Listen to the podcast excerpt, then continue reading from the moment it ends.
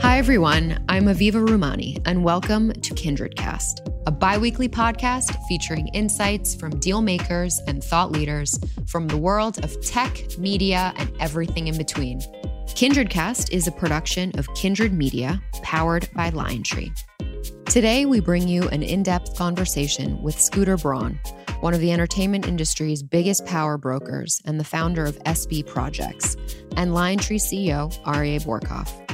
Braun's roster of the top pop culture icons under his management, record label, and publishing companies includes Justin Bieber, Kanye West, Ariana Grande, Usher, Karlie Kloss, to name a few.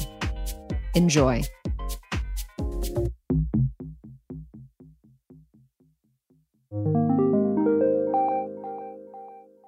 Scooter, thanks for being here. Thank you for having me. I'm going to start off by reading Scooter's mission statement, which I found to be creative and interesting and very pointed. Quote Our goal is to create an environment where fear and failure are nothing more than rest stops on the road to success. We want to motivate people to find their path to purpose and execute on it. We want to turn excitement into movement. We want to create reality from our dreams. We want a young person to wake up in the morning and realize they have meaning.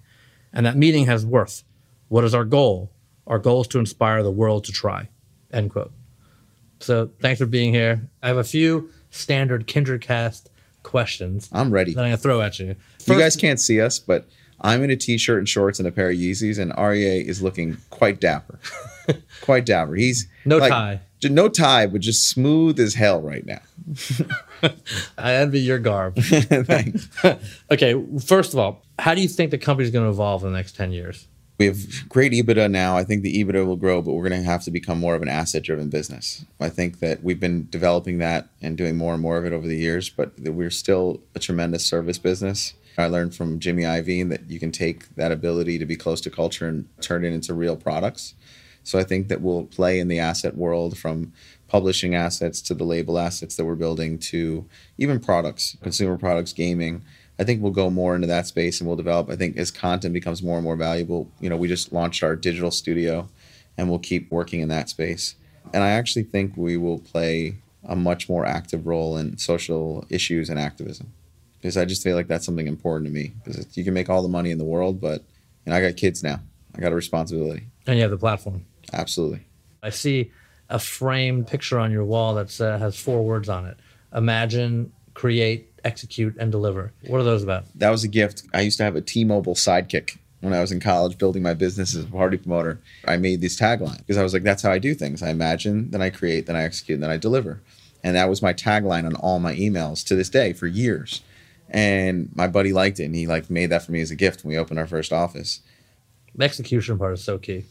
That's the no substitution for hard work. The imagine is nothing reasonable ever became great only unreasonable things became great.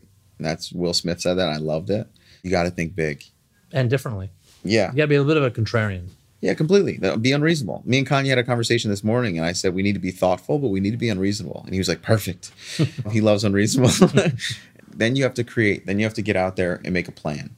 Then you have to execute, which is the hard work. It takes time and you got to just be relentless and burn the ships, which you've heard me talk about in the mm-hmm. past. The soldiers used to arrive on the shores of their enemy, and the generals would say, Burn the ships. And these soldiers would watch their only way home burn in front of them. And they knew the only way to get home was to win that battle and take the other person's ships. And I think that's the execution. There's no stop. And then there's the final one, which is deliver. Got to deliver, got to be consistent. The lesson that's taken me the longest to learn, yet I find to be the most valuable, is the power of standing still. I always thought you need to react to everything. I, I was raised by a tough European refugee who grew up in Queens. Actually, my dad taught me how to fight. My reaction always was punch him in the face. You come mess with me, I'll come right back at you. You know, at 35 years old, I have a very different outlook now. Sometimes you have to react, sometimes you have to set a tone, but it's a very powerful thing to be able to completely stand still in a conflict because people don't know what to do and you actually let them play out all their moves right in front of you, and then you know when to strike. Okay, w- aside from your own, which company in, in the world of media and technology do you most admire? Disney. I mean, Disney's just like the all time greatest.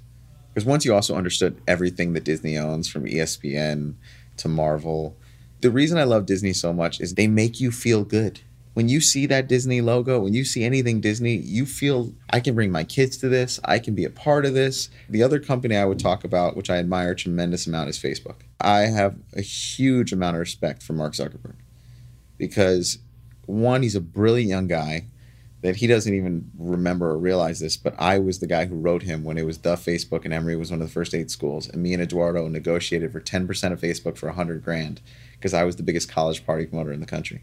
Hmm. And Eduardo wrote me an email I still have that says, Hey, Mark wants to launch 36 more schools in two weeks. Unfortunately, we're not taking the investment this time. Peter Thiel put in a million bucks for 10% a year oh, wow. later. And uh, I remember when I saw the news with Peter Thiel, I was like, oh my God, I could have made a million dollars. so I can't say that I really knew what was going on. But the reason I admire him so much is people don't realize that when they IPO'd, they were not a mobile company, they were a desktop company. They had an awful mobile experience. No one used Facebook on their phones. And they're IPOing for all this money, but they're not the future. They and, transitioned quickly. But it's because of Mark. Mark went into a meeting, and I've heard this story many times, and it's something I implement in my company. Mark went in and said, Unless you can show me presentation on my phone, I'm not going to look at it. I won't look at your PowerPoints. You need to show me on my phone. And they were like, Okay, great. Two weeks later, his CMO comes in with everybody and they start showing PowerPoint and he literally walks out. And they're like, What the hell? And he's like, Get out. I don't want. He said, Unless you can show me my phone. And every presentation had to go on the phone. And that company transitioned to mobile overnight because they had no choice but to do so because it starts from the top down and you can ask anyone in this office, we do not do presentations on screens. You have to show me on my phone. I stole it from Mark. All of our videos, I don't want to watch it on the big screen. They're like, if you see it on the big screen with the big speakers, I don't care. I want to see it how the consumer sees it. And I see everything on my phone because of that lesson from Mark Zuckerberg. The third one, if you don't mind me throwing a third one, no, these are great. I respect Richard Branson so much. You know, been an incredible entrepreneur. It's more so how he carries himself I've had the honor of getting to know his daughter Holly really, really well, and I know Sam, his son. The way his children speak about him, I hope my boys speak about me the same way someday. From being your friend and being a collaborator, and obviously knowing your family and seeing you on Instagram, you are leading by example in those ways. Bigger picture, go macro for a minute. Which societal issues you face in the world are you really getting behind now? I think recently what I've decided is to pick the issues that don't stop us from talking to each other as quickly. There's complicated issues. I think when people talk about pro choice versus abortion, they don't even fathom the fact that a lot of people who believe in pro choice aren't against abortion. They just want women to have a right to choose. But you don't even get to have that conversation because people see red before you can get there. When you talk about guns, I've had an opportunity to talk to um, Gabby Gifford and her husband, Mark Kelly. Mark, like me, believes that people should have guns. Mark owns multiple guns but he's one of the biggest advocates out there for gun control. But when you start talking about guns, people they see red, they can't see it. Things we can talk about that people can discuss are corruption and injustice. Those are things we can start with. People can get red about immigration, but we need to talk about it. My dad's a refugee in this country. I can't ignore that. I can't ignore people that can't speak for themselves. I'll discuss early education for children because I think that that needs to get a lot better. And if we actually understand that we're all in it together to make sure our children get a proper education and get opportunities, we can start having conversations respectfully and saying, hey, I may disagree with you on this, but I'll acknowledge part of what you're saying. Let me tell you what I'm saying and have an open dialogue. We've forgotten how to do that. I think the number one thing before I can talk to issues is I want to use my platform to show people how to have a conversation again. I think you want to wake up in the morning and have people have to have a meeting and that meeting to have worth. Yeah. And that's your from your mission statement. And you certainly want to inspire people to try, which I think you're doing right now with all of us. You're a young guy at 35 years old, still building the company. We're going to talk about all the successes, not just the failures. But I mean, have you had a chance to fail yet, or do you just are you anticipating the fact that you're trying to train your employees, you're trying to build a company and a culture that can embrace it, so you try new things? Look, I, I think this idea of had I a chance to fail, I failed hundreds of times. I just don't think people see them as failures because I didn't treat them as failures. If I gave up, then that failure in that moment would have been cemented as a failure because I chose to continue and treat it as a pit stop. People just see it as part of my journey. Like they could have seen Ariana firing me, you know, a failure, but I chose to continue to build the business and develop a strategy. And she came back to the company and signed a longer term contract. Now people look at it as like, oh my God, isn't that amazing? She left and came back. I think it's all relative. You know, I do this thing when I speak where I always ask everyone if you could make a billion dollars, would you do it? If you didn't have to do anything immoral. And everyone raises their hand. And then I say, okay, how much of that money would you spend if you or someone you loved was sick and they were dying? How much money would you spend to save them? And everyone raised their hand, they'd spend all of it. And I always say to them, I was like, do you have your health? The people you love, are they healthy right now? Well, if you have that, you're better off than being a billionaire yesterday. Like it's just perspective. You know, yeah, I'm a young guy, I expect to fail a hundred more times, but I get to wake up in the morning and go again. It's a great model. It's a great culture, and you're applying it. Well, tell me about the company. I mean, you obviously manage the careers of not just Ariana Grande, but Justin Bieber, Karlie Kloss, you know, brands and superstars. How do you find them? How do you build them? Kanye West, obviously another one, huge. How do you find the superstars? How do you know? And how do you think about the brand building business right now? I always compare the superstars to like finding love. You can look as hard as you want and you might not find it. And then one day it finds you. With Justin, it was being on the internet that day. He wasn't looking for me. I had a concept of something I was looking for and I stumbled onto it and it found me and my gut went off and i was like okay this is it. I know what to do. I see the next eight years clearly in my head. You know with ariana i saw her sing this little she was on a you know secondary character on a nickelodeon show and i saw her sing this cover one of justin's songs and something clicked. And i was like okay why is no one you know making this girl a superstar? And i thought she had a manager so i stayed away because i don't poach. And then six months later i found out she'd been trying to get to me and that was that Martin Garrix, I bet on a guy named Mike George. I thought he was super talented. He had another artist that I wasn't sure about, but I was really blown away with what the job he'd done. And I found out that, you know, that artist wasn't treating him well. And I went to him and said, Look, you think I'm interested in the artist. I'm more interested in you. And for six months, I just bet on him, flew him around different festivals, and I knew he would come back. And one day he shows up and he signs a 17 year old kid who becomes three years later the number one DJ in the world you know, my gut said to bet on him. And, you know, he and I just got back from a meeting and I love the guy. And sometimes they find you, Kanye. Kanye called me. We started having a conversation as friends. And then he goes, you know what? You should manage me. you should team up with Izzy and you guys should manage me together.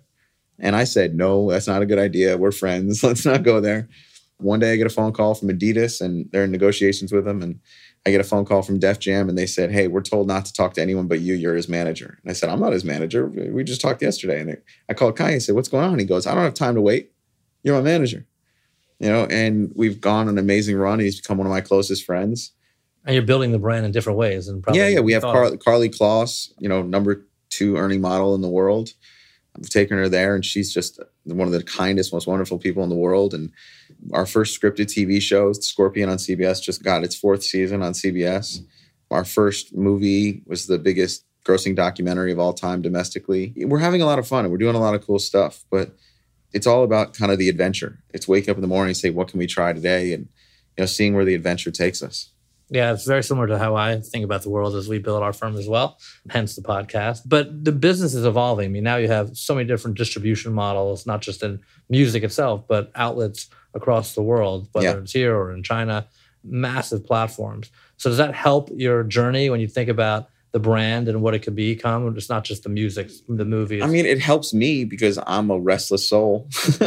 and I think that the idea of doing the same old thing, regardless, you know, I, have been speaking a lot about this, but this Albert Einstein quote, I'm not sure if I'm going to get it right today, but, you know, be not for success, but be a value. To be successful and be a value are two very different things. You know, I could stay on the same exact track and make a ton of money because I put in the time and the effort and I can have tremendous amount of success, but I'm not living up to my full potential and my value. And I think value is what you give to others. Success is what you give to yourself. And I think all these outlets allow me to kind of chase that restlessness of trying new things and creating value for myself and for others, whether it be in the music business or the branding business or the tech business or philanthropy being able to take the freedom that I have from those other businesses and spread that out to other people. Yeah, my favorite uh, quote from Einstein is uh, related, but it says, I may not be any smarter than everybody else, but I definitely know how to stay with a problem for a longer period of time. Which means that you have to be comfortable wrestling with yeah. it in order to find a solution. It's the journey. Mm-hmm. 100%. One of my uh, mentors is David Geffen. It's fun. I always have such an honor, you know, saying that because when I was 19, I learned about him and studied him. And then now to have him as someone I can turn to in my life for advice, it's been incredibly valuable. And David's given me a tremendous amount of help over the years and kind of just guidance in life. One of the things that he taught me was this idea. He said, Look, in 100 years, no one's going to remember me. So they sure as hell won't remember you. Don't have an ego. And he's right. You can't take yourself too seriously because this is a moment in time. And what are you going to do to add to others that continue because you don't get to? But one of the things I said to him, we first sat down, I said, I have to ask you, you've done it as well or better than anybody ever before. When are you finally content? When is enough enough? And he looked at me like I was crazy and he said, Never. He goes, That's not life. Life doesn't get you to a promised land. He goes, Life goes up and down, up and down. There's days you're happy and there's days you're sad. And that's the journey. He goes, You need to read this poem. And he gave me this poem, Ithaca. It's an old Greek poem. And it speaks of traveling to this island of Ithaca. It's now my favorite poem. I named one of my companies after it. Hmm. It talks about traveling this island, Ithaca, and it talks about the things that you'll see along the way. And when you finally reach Ithaca, if you find her poor, she did not treat you because it was always about the voyage. And I think that's one of the most important lessons you can have in life. Yeah, I always relate it back to the arc of life. Like you have this perspective, and you mentioned it. We're only here for a short period of time. And you have to know how to play into the arc of time because eventually it will end. So you have to accomplish as much as you can while you're here and then hopefully make it durable. Yeah. And what you're doing with SB Projects and your approach to life and your company and your culture and your artists, you are imparting more than just the business. You're imparting a philosophy. I'm trying. So are you. That's why we get along. trying to. There's something very special. When people meet successful people, they get very excited because they want to know what the sauce is. But I think when you meet successful people that are happy, there's a whole different level of excitement. You want to be around those people. When I first met you, and it's a compliment to you on your own podcast, so take it. but when I met you, I was like, oh, you know, who is he? And explain. I said, what a, you know, great guy. Everyone had amazing things to say about you and super successful. But it was your energy of like, you're a good guy. And I saw you at the, the Jets game with your kid. And like, I see you at the concerts with your family. And I, you know, I have dinner with you and your wife. And like, you get what it's really about that all the work allows you to have the freedom to do the things that you love. And I think that's why people gravitate towards you because they want that sauce that you have beyond the financial success. You have the true success, which is what we all work so hard for in the first place, which is to be happy. This may be the only podcast we have to do, actually. no, I appreciate all that. And I feel the same about you. And I think it also, the energy you're describing as relates to you, Scooter, speaks to growth. What you're going to do in the future is a different slope than people are looking at you today. And that's what's exciting to me about your company and how you're approaching the business and the artists. You just start thinking about things in a much faster way. And you are living in an age of technology disruption. And when you look at your artist and you're thinking about, you know, where to break a song or where to align with a platform, you know, what's the hot thing today? What is what's the trend? Is it Snap? Is it Facebook? Is it Amazon? I think for every artist is different. Some need Twitter, some need Snapchat, some need Instagram, you know, some need YouTube. Facebook, I think, is the most powerful of them all, personally, because I think it's a place where everything can live. And it's the only place where people actually put their personal information. So you get to see a real identity of somebody. But I think, you know, Musical.ly just emerged. And you have all these different companies coming out, these different platforms. It's about how you use it. When I first went on Twitter, all these celebrities were on the suggested user list, and they were the only people over a million followers. And they all just talked to people they knew. And everyone else was very voyeuristic and just watched them. So I said, this is not how you should use this. So, you know, with Justin, we started following people and we started interacting with the fans. And Justin was the fastest growing person on Twitter to the point where they had to dedicate 10% of their servers just to his traffic. And he was the first person who wasn't on the suggested user list to cross a million people. And the second was me, you know, because I was doing the same thing. Uh-huh. I think it's just about identifying a platform where people are and then deciding how you're going to use it. My philosophy, which you're pointing to, is I go back to this restlessness. I've always been the kid who wanted to understand how everything works. And why am I going to do that the same way that everyone else does it? I literally used to say, well, What do you mean old people move to Boca? Well, why do we have to wait till we're 80? If Boca's so good, why don't we just move to Boca now? Like, like, like we should make young communities in Boca. And I used to call it Boca Youngo. It was like a joke. Also some tax advantages. yeah, exactly. My whole philosophy is why wait until I'm at that age if I can find ways to enjoy life now? And I'm willing to put in the work because there's no substitute for anything. You know, hard work is the only way you get there. I'm affiliated with the Lincoln Center, obviously in New York, the iconic uh, music hall, and they have a global exchange a few times a year. And the next exchange they're having is with art times technology. So how does art and technology relate to each other over time?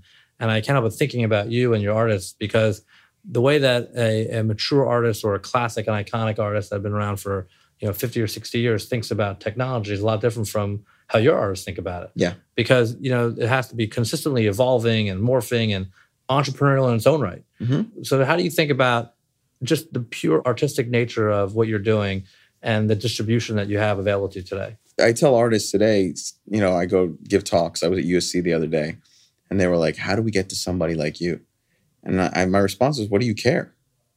Like, why the fuck do you want to meet someone like me? I'm a suit now. You're given tools. You can break the entire world in your living room. Artists used to have to travel around this country, region by region, over long periods of time to hope to break just this country. Then they'd have to start all over again in a different country, in the next country, in the next country. And these amazing tools, thanks to technology, are given to you where you can share your craft and your ideas globally very, very quickly.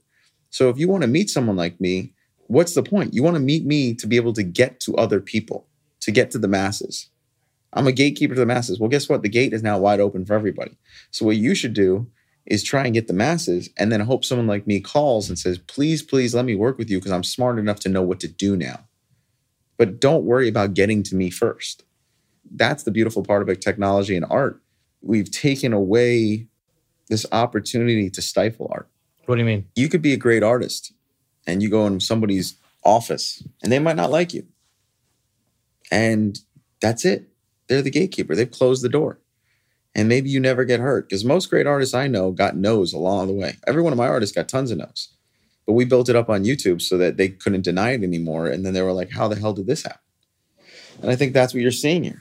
You know, you're seeing artists taking it into their own hands. Would Chance the Rapper be Chance the Rapper if he didn't do it his way? I don't think so. You know, if Justin Bieber would have never gotten signed if it wasn't for YouTube. I think technology is allowing artists to go direct to the consumer in a way we've never seen before. To the point where when Justin had his tough years and Gaga had her tough years, in the past, those gatekeepers might have said, you know what, they're they're losing it and close the door.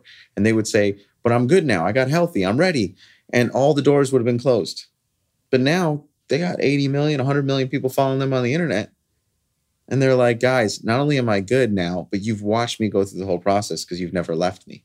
And I don't need the gatekeepers. I can speak to you right now from my phone. And there's a connection between the artists and their fans like we've never seen before. And have you ever had a situation where you have turned down an artist and you, they showed up somewhere else given technology? No, I've never turned down an artist where they've shown up somewhere else with technology, but I have missed out on artists where I was late.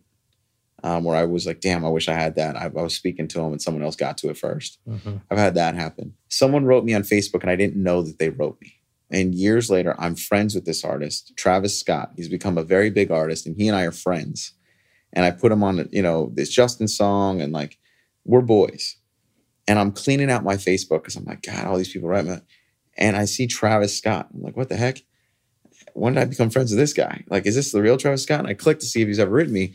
And four years earlier, he's written me, "Hey, I'm in Houston, and I got this uh, group, and uh, we're not what people think, and I'm telling you, I'm talented, and I'd love to get with you." I called Travis right there on his cell phone, and I said, "Travis, I just get, got this message on Facebook. It's four years ago. You finally saw it. it was him, and I had no idea. I'd completely missed out on the message. It goes back to one of your other uh, lessons for life, which is clean your inbox out. Yeah, hundred percent. That was in the phase of my life where uh, I wasn't cleaning out the inbox as regularly as I should. So, given this democratization of technology and art on technology, are the business models now caught up to that, or No, takes a while? No, I think streaming's happening a lot faster than we we thought it would happen. But I think that we're going to see even more. We're still going through the growing pains. We're teenagers. Our knees hurt and our ankles hurt because we're growing so much. But I think in the next five to ten years, it's going to show what it is, and you know we'll have something steady for a little while until the next piece of technology. I mean, technology is, at least in the music business, has always been the greatest disruptor. You know, the reason we have a music business is Tesla made the radio. Before then, there wasn't a reason for a music business. So technology actually created our entire business and then has continually disrupted it. So it's always funny to me when I see executives like fighting the wave of technology because I'm like, you wouldn't even have a job if it wasn't for technology. It's just a new way to distribute content. And by the way, the one thing that never changes is self discovery. As long as you can understand that, great music and self discovery. You make great songs, things will happen no matter what people say. A hit is a hit is a hit. The feeling of self discovery, my dad going into a store and discovering some vinyl and someone giving me a mixtape for Biggie when I was at a basketball camp, that vinyl he found in that store and that Biggie experience, that was the same thing. That was self discovery. Kids go on the internet now on SoundCloud and they hear something before it gets huge. There's a feeling of self discovery. That will never change. Where people find self discovery will change. But as long as you cater to that, you'll be successful in this business. Incredible. I appreciate your being here and I love your perspective. I hope to uh, watch you grow the company for a very long time as your friend and as your admirer and obviously as uh, your business partner. Thank you, Scooter. I hope you enjoyed our show today. If you want to check out any prior episodes, you can find us on Apple Podcasts, Spotify, or wherever you listen. Feel free to leave a review there as it helps people find the show. You can also follow us on Instagram, Twitter, and Facebook at KindredCast for behind the scenes photos and info. Keep listening and see you next time.